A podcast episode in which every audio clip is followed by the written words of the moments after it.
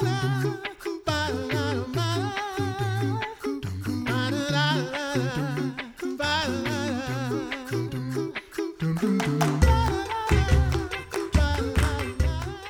listening to the Coffee Hour. I'm Andy Bates. I'm Sarah Gulseth. So, this Sunday, well, this past Sunday, This past uh, Sunday. this past Sunday, important day in the church year. We're going to talk more about that in just a moment with Pastor Peter Ill. Thanks to Concordia University Wisconsin for supporting the Coffee Hour. Find out more about Concordia University Wisconsin at cuw.edu. Live uncommon.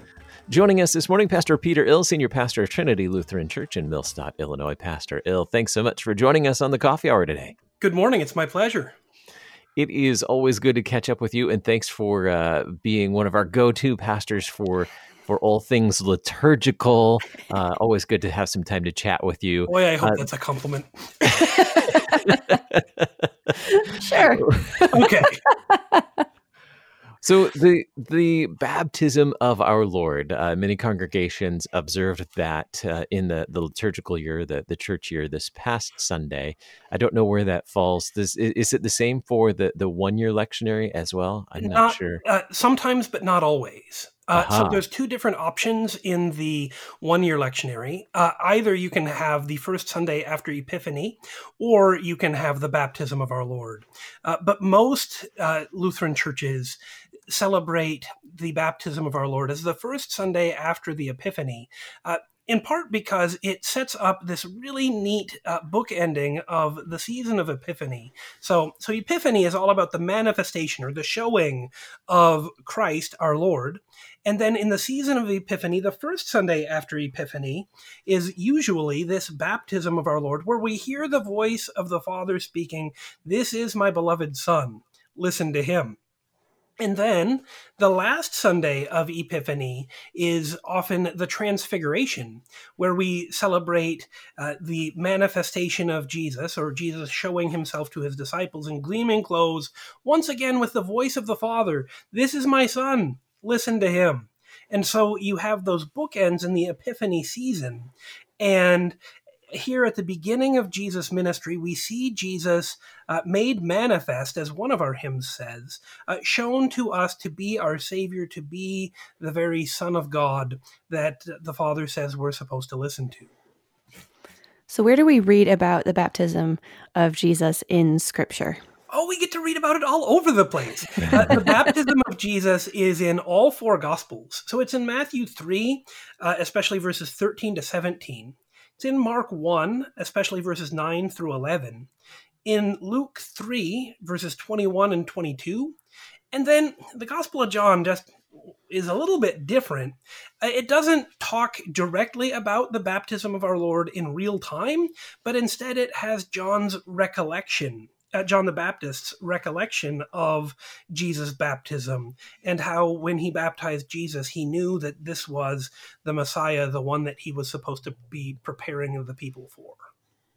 And that's in John 1 29 to 34. So Jesus was baptized. I, I guess I could even ask uh, if, and this is probably a common question. See, we're baptized to, to because we're sinful to wash away our sins. If Jesus was perfect, why was he baptized? Uh, that is a great question. And, and there's an. Uh, Wasn't that a loaded question? Oh, it, it, it is kind of a loaded question because I've heard I've heard it asked in a couple different ways. With um, you know, and when when you have a chat through with people, sometimes people say, "Well, uh, Jesus isn't just like us, so why does Jesus need to be baptized?" Um, and some people want to say, "Well, it's because Jesus wanted to set a, a good example that we get baptized." Um, but actually, one of the best answers I have isn't. Uh, is is actually in the words of one of our hymns. And so, if you give me just a second to grab my hymnal here, I would like to uh, to read one of our hymns. It's my favorite baptism of our Lord hymn. Uh, Jesus once with sinners numbered. If Hmm. uh, if you're following along in the Lutheran service book, I believe that's hymn 404. Jesus, once with sinners numbered, had no blemish of his own. In the waters of the Jordan, his true worth and work were shown. Heaven opened, and the Spirit there descended like a dove as the Father's voice resounded Hear my Son, the one I love. John confessed him as the Savior. Look, the sinless Lamb of God! Yet he dared not loose the sandals of the one God's love had shod. Oh, how fair the feet of Jesus, bringing good news of peace to us. Christ, the herald of salvation, preaching mercy from the cross. This is the baptism that our Savior greatly longed to undergo. This, the crimson cleansing needed so the world God's love might know. This is the mission of Messiah as he stepped from Jordan's stream. He, the chosen and anointed, Son of God, sent to redeem. Jesus, once with sinners numbered, full obedience was your path. You, by death, have consecrated water in this saving bath dying to the sin of Adam, rising to a life of grace, we are counted with the righteous. Over us, the cross you trace. This get this hymn uh, and poem gets to the point that here we see Jesus who was baptized into death. Jesus being baptized sets us up to be baptized with him. And this is where the reading from Romans 6 is really, really helpful. Romans 6, verses 1 through 11, but especially verses 1 through 5, talk about how if we are baptized into a death like his, that is Jesus's, then we are baptized into a resurrection like his. Uh, there is a cross in the waters of baptism. And Jesus marks us with his cross. And there in the waters of his baptism and our baptism, we have one baptism baptism into Jesus, baptism in his name, baptism that puts his cross on us. And where that cross is, our sin is crucified and gone. And it's fully appropriate for us to say in baptism, God the Father has spoken, This is my beloved Son. Here is one who is covered in Jesus. And that is true of you and of me and of those who are baptized and who believe that Jesus is indeed Lord. What is the significance of uh, the the appearance of the the Father and the Spirit with the Son in all of these texts about Jesus' baptism? This is one of the main places where we get to see all three persons of the Trinity at the same time and place. And so we recognize that baptism is a Trinitarian thing.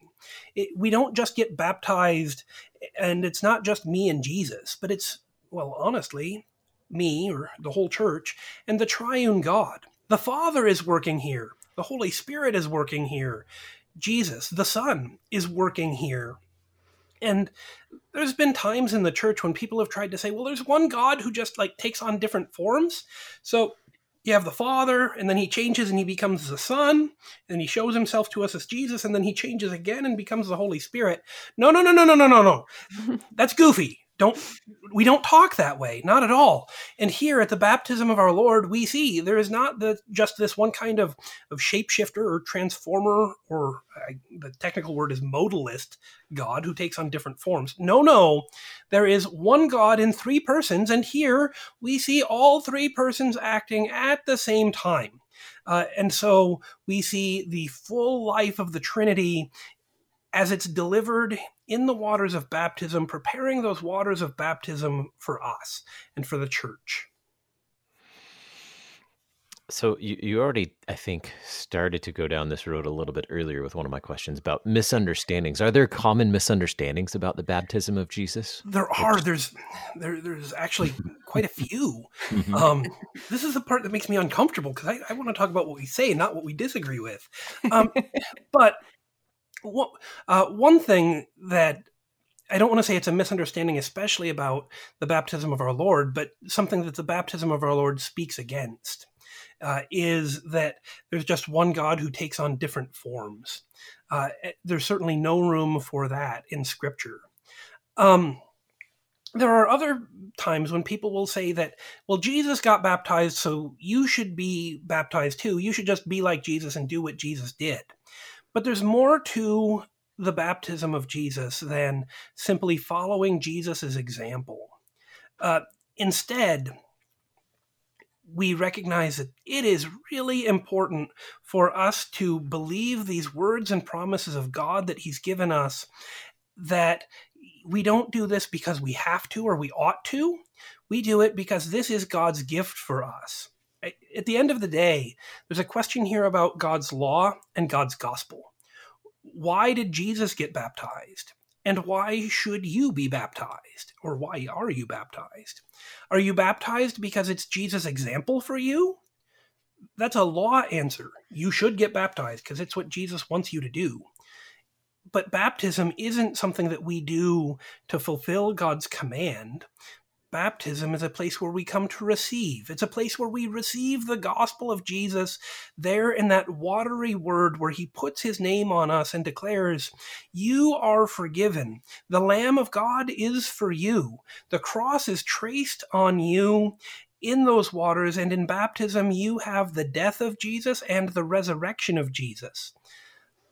Which kind of backs into another way that people sometimes talk about the baptism of Jesus. Sometimes people will say, well, Jesus didn't have to get baptized. So Jesus' baptism is just symbolic. Even if our baptism isn't symbolic, Jesus's is. Um, but we don't want to talk that way either because Jesus doesn't do anything that's just a symbol. When Jesus acts, when Jesus speaks, stuff happens. Jesus' words and actions are, are efficacious. They do what they say. And so when Jesus, the Son of God, goes into those baptismal waters, he leaves in those baptismal waters his righteousness and his purity. And that righteousness and purity, along with his cross, are there for us. This is no mere symbol. And This is no mere uh, just visual image or rhetorical device. This is Jesus putting something in the water. This is Jesus putting himself in the water so that when we're baptized, we're united in that one same baptism with him. Hmm.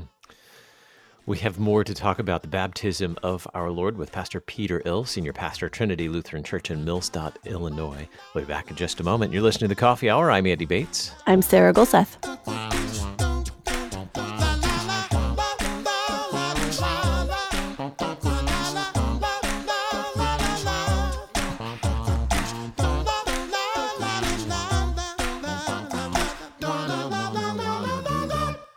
Greetings, saints of our Lord. This is Pastor Brady Finnern. I am humbled to be the new host of Thy Strong Word every weekday from 11 to noon. We will receive the gift of God's Word and Paul's epistles for our new series. We will travel with Paul from city to city, from letter to letter, as he encourages, exhorts, proclaims, and points us to Christ and Him crucified for your forgiveness. Join us, live or on demand, because God has gifts to give for you.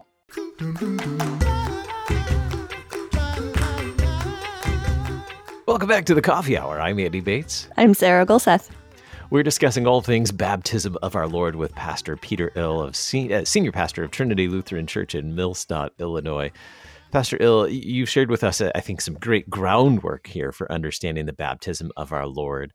Uh, now, how does the church observe the baptism of our Lord? This was uh, just this past Sunday um, for, I think, for many of us, uh, what the what the second Sunday in Epiphany is that right? It's the first Sunday in Epiphany. Oh, first Sunday. I've yeah, lost or, count. Or, oh, it's gonna be it's gonna be a rough Epiphany season if we've already lost count. And the Epiphany season is is kind of a, a an interesting one uh, because the Epiphany season functions like an accordion. Um, I guess you didn't think you were going to get that metaphor this morning, uh, but uh, so but bonus points because you used the word accordion. So there, there you go. go.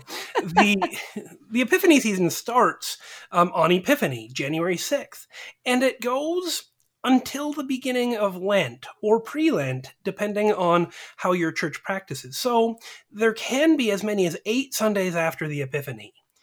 But there have been some years where there's only been like two Sundays after the Epiphany. So you go from Epiphany to the baptism of our Lord to the Transfiguration and right on into Lent or pre Lent um, if Easter falls really early that year. Um, but as we get to celebrate the baptism of our Lord, it comes with these readings from uh, either Matthew 3 or Mark 1 or Luke 3 or John 1 uh, about Jesus' baptism um, oftentimes it's coupled with readings about the creation of the world. And with Romans chapter 6, it talks about baptism and how baptism is inclusion into Jesus' death and resurrection.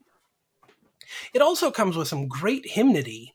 But before we go jumping to the hymnody, I'd like to uh, uh, well, or maybe perhaps when we when we finish up, we can close with the collect of the day or the prayer of the day for baptism.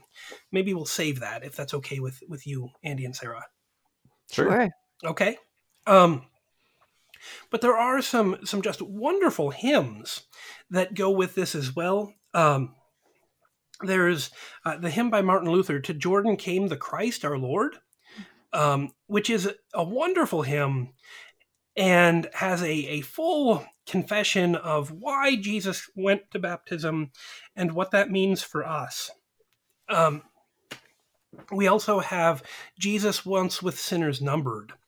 Um, that uh, that is, like I said before, my own favorite one because it ties Jesus' baptism ultimately to the cross. Because if Jesus was just another person who was baptized, just like me, um, without being the Son of God and without the cross, then what good is Jesus' baptism for me or for you? But Jesus isn't just another guy like me. Jesus is the Son of God, and Jesus is the Son of God who came here to be crucified and to die. And he traces that cross on us in our baptism, and our baptism is that inclusion into Jesus' own death and Jesus' resurrection, saying that now we are dead to sin and alive in Christ. Um, so, so this is a. These are all just such great hymns about baptism. What are some of the other things that we learn in these hymns right at the beginning of the Epiphany season? Um, another great Epiphany season hymn that I, I always try to use for the first Sunday after Epiphany is Songs of Thankfulness and Praise. Hmm. Um, and that one has the, the catchy line at the end God in flat, or uh, sorry, God in man made manifest. Mm-hmm. Um, and it, it, bounces right along. I always want to sing it for Thanksgiving, but it's really an Epiphany hymn. and it goes through the um, all of the things that happen in Epiphany. So it starts with uh, God being manifested or revealed by the star to those those sages or those magi from afar. Then it goes on to talk about Jesus' baptism and the miracles that he performed. Um, and then it starts to talk about how Jesus is going to come back. And so we go from Jesus' first epiphany, when uh, the Christmas star showed him to the Magi, then to the his his revealing himself at his baptism and in his miracles, um, and even on the cross, and then to his return as being the epiphany yet to come when we will see Jesus epiphanied or revealed to us yet again. And then it ends with talking about uh, seeing Jesus our Lord in his holy word, um, so that we continue to live with him and be joined to him and all of those stanzas end with that with that wonderful phrase uh, god in man made manifest um, give me the shivers every time i get to sing it so what did the the saints at uh, at Trinity get in the the sermon this past Sunday or in the service? Um, well, good morning, saints at Trinity. I know some of you guys are listening, um, um, and this is probably the time where I, I I'll be honest and say that I, I actually kind of borrowed a sermon from one of my seminary professors. Um, uh, kind Dr. of borrowed. yeah, I, I, well, I, I, took his theme and then I just uh-huh. made it my own. I, I didn't okay. make it lock, stock, and barrel. Gotcha. uh, but I remembered a sermon, oh, it's probably been about 15 years or so, uh, that I heard from uh, Reverend Dr. Erik Herrmann. And he was talking about uh, the catechism, and uh, and he started with this tagline: "There's something in the water." um, but then he very quickly led that to there's Jesus in the water. And where Jesus comes, he comes not just with drowning, but with crucifixion. And that's what St. Paul says is there's Jesus in the water and the Jesus in the water of baptism. The Jesus who comes to us in that watery word kills you, crucifies you, and raises you to life again. And so, as one who is baptized into Christ, you in this baptism have his forgiveness and his grace.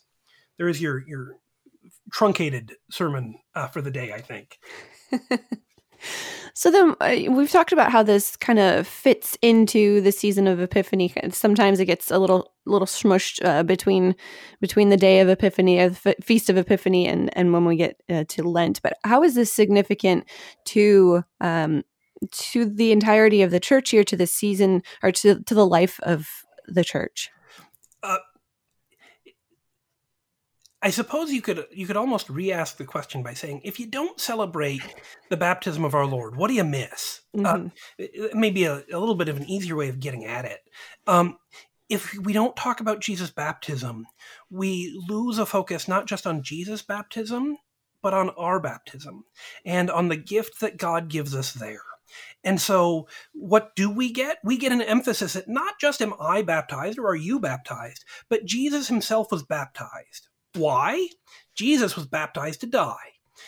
Jesus' baptism into death crucifies sinners like you and me so that we are made alive, new creation by the waters of regeneration and new birth.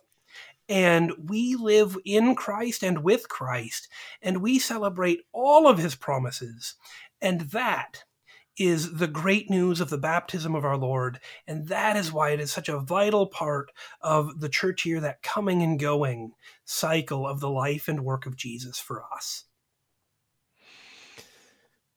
You'd mentioned the the collect. Oh yeah. Earlier, you, would you like to get to the the collect? We have just about uh, about three and a half minutes left. We have three and a half minutes. All right.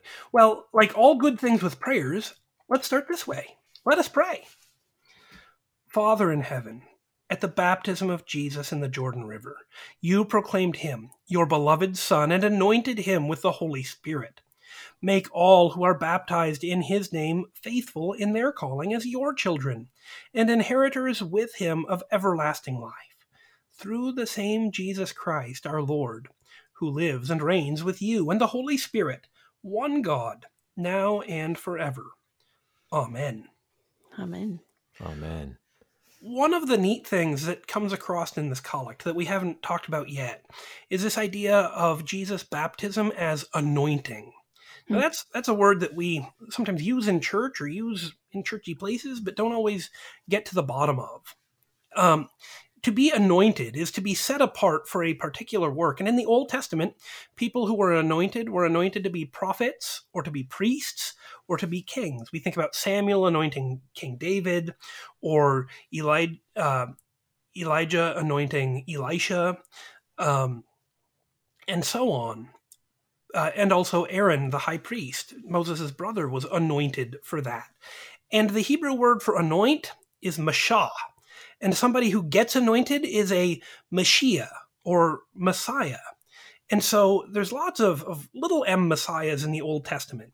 David and Aaron and Elisha, but there's only one capital M Messiah, and his name is Jesus. Here, Jesus is anointed by God Himself to be prophet, priest, and king. And he is the one who comes to be the one anointed not only to live, but to die and to rise again. And this baptism of our Lord ties us into that death and resurrection so that we end up being heirs along with Jesus of the same Heavenly Father. Just about a minute left. How do we then take all of these things that we've talked about, these wonderful hymns, uh, this this beautiful collect, uh, and the readings, and all of this uh, this wonderful teaching on baptism? How do we take that with us into uh, into the rest of our weeks and into the rest of the Epiphany season? We remember that the baptism of Jesus is for you the baptism of Jesus, where God makes himself known, where you hear the voice of the Father ringing in your ears through the words of Scripture, is all about you because it's all about Jesus. Jesus died and rose again for you, and we continue to celebrate just that that Jesus is your Savior, your Messiah, anointed to die and to rise for you, to forgive you your sins, and to show himself to you and to all creation. And so we simply fix our eyes on Jesus and continue to live in that reality this week of the baptism of our Lord, or next week if you celebrate it next week. And uh, sorry, some churches do celebrate it. Um, they'll celebrate Epiphany the Sunday after the Epiphany, and then they'll celebrate the baptism of our Lord, which makes sense. Epiphany is good, baptism of our Lord is good. Let's get it all in there. Mm-hmm. Um, but regardless, we always fix our eyes on Jesus, who is the one who was baptized into death and into resurrection for you, so that you have his death and resurrection. Pastor Peter Ill, Senior Pastor, Trinity Lutheran Church, Millstadt, Illinois. Thanks so much, Pastor Ill, for being our guest on the coffee hour today. So glad to get to be with you. Blessings to you and to all of our listeners. I'm Andy Bates. I'm Sarah Gulseth.